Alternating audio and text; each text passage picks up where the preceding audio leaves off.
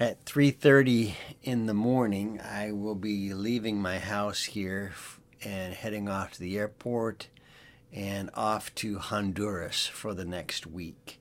Uh, I'll be meeting up with our team from Colombia.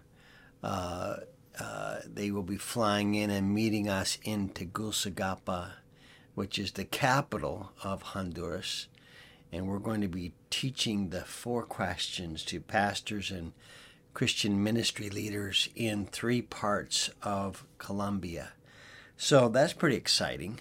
Um, our four questions is always the foundation of everything that happens at Passion Life. And I think it's really the foundation for the pro life movement at large. And again, I just want to encourage you if you have never gone through these four questions, or you're in a position to take other people through the four questions, this is another opportunity for you to do so. I really think there are only four questions that a pastor or a deacon, an elder, a Bible study leader, a home group leader, a Sunday school class teacher, there's really only four questions that I think you have a responsibility as a leader to teach the people of God to know the will of God when it comes to the ethics of abortion and the call to rescue the innocent. Only four questions. Now, you can always learn more, but this is the starting point, and this is what we teach all over the world. The four questions are What does the Bible say about human life, uh, including life in the womb? Number two, what does the Bible say about the shedding of innocent blood? That's the biblical language, including abortion. Number three, how do we bring the grace of the gospel right into contact with the guilt and the grief of abortion so that people experience God's forgiveness and are set free from the shame and the guilt of it. This is uh, why we're always a redemptive movement. And and those who advocate abortion today may be uh, serving uh, uh, co laborers with us in the cause of life in just a short period of time. And the fourth question is what does the Lord call us to do to prevent the shedding of innocent blood.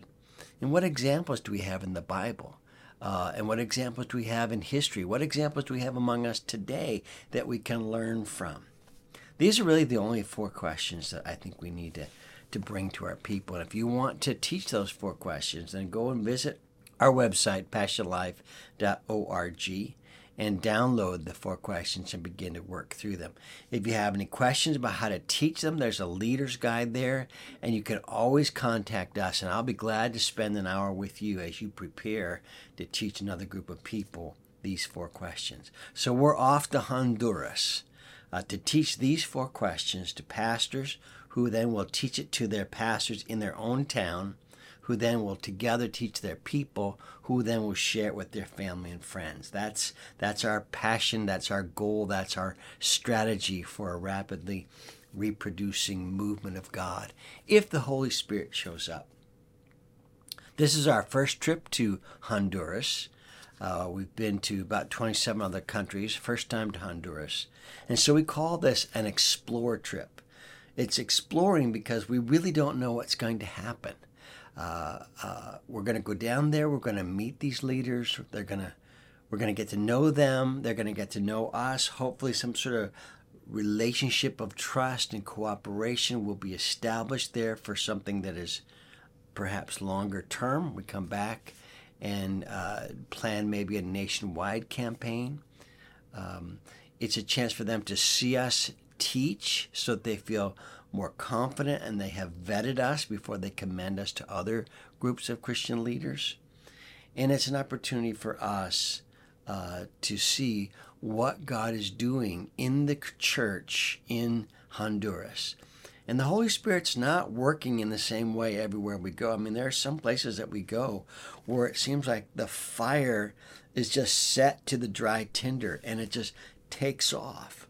And in other places, we see where it's very slow and there's sort of a glad and helpful response, but it really doesn't take off. And so it's part of our discipline then to just wait and see what is God doing among the leaders there. Have we met the right leaders? Have they fallen in love with the, the Word of God as we teach it to the people of God? Can we work with these people long term? So, this is what we call an explore trip. And if the answer is yes, they want to work with us, then we begin to start calling Honduras an initiative. So we'll take a three to five year approach to working with different groups of networks of churches in their different cities and see if we can't penetrate uh, this, this country with the gospel of life. If that's going on, then that means that pregnancy help ministries are also being started and generated by their own initiative. And uh, as they develop, we'll guide them, we'll help them where we can if they need us. And eventually they'll become partners in ministry. So we go from exploring to an initiative to having ministry partners like we now have in, in parts of Asia and in Colombia and Cuba where there are established ministries now that we're just partnering with. So, here's my appeal if you're watching this. Uh, pray for us as we head off. Uh, we'll be there when you see this. Um, even if we get back before you see this, there'll be all of this follow up that we need to see happen. And there's always this one word in the scriptures that that that I think of when I get ready to go on a trip like this.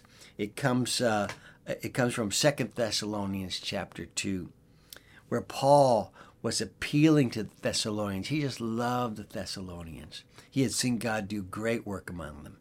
And uh, as he went on to do other projects, he wrote back to them and he said, Brothers, pray for us that the word of the Lord may speed ahead and be honored or in some translations it says, might run and be glorified. This is the anticipation of the gospel. What will God stir in the hearts of the people? Will they receive it? Will they run with it? Uh, has God gone ahead now uh, to prepare these pastors? Uh, will they hear it and obey it and then immediately reteach it? This is what we want to ask God to do uh, as we go down there help us to teach it correctly, help us uh, them to receive it with passion and energy as if as if it's from a, a gift from God himself and that they might be able to run and have their own stories to tell in a short time about how God is being glorified in their midst as they begin to answer God's call to rescue the innocent. So join with us in prayer. Join with us in the four questions. Again, I encourage you to download the four questions. It's a 10 page document, it's not long, um, and begin to work your way through it and begin to find a group of people that you can share those four questions with together. And we'll continue to grow as a, as a movement of God on our own watch. God bless.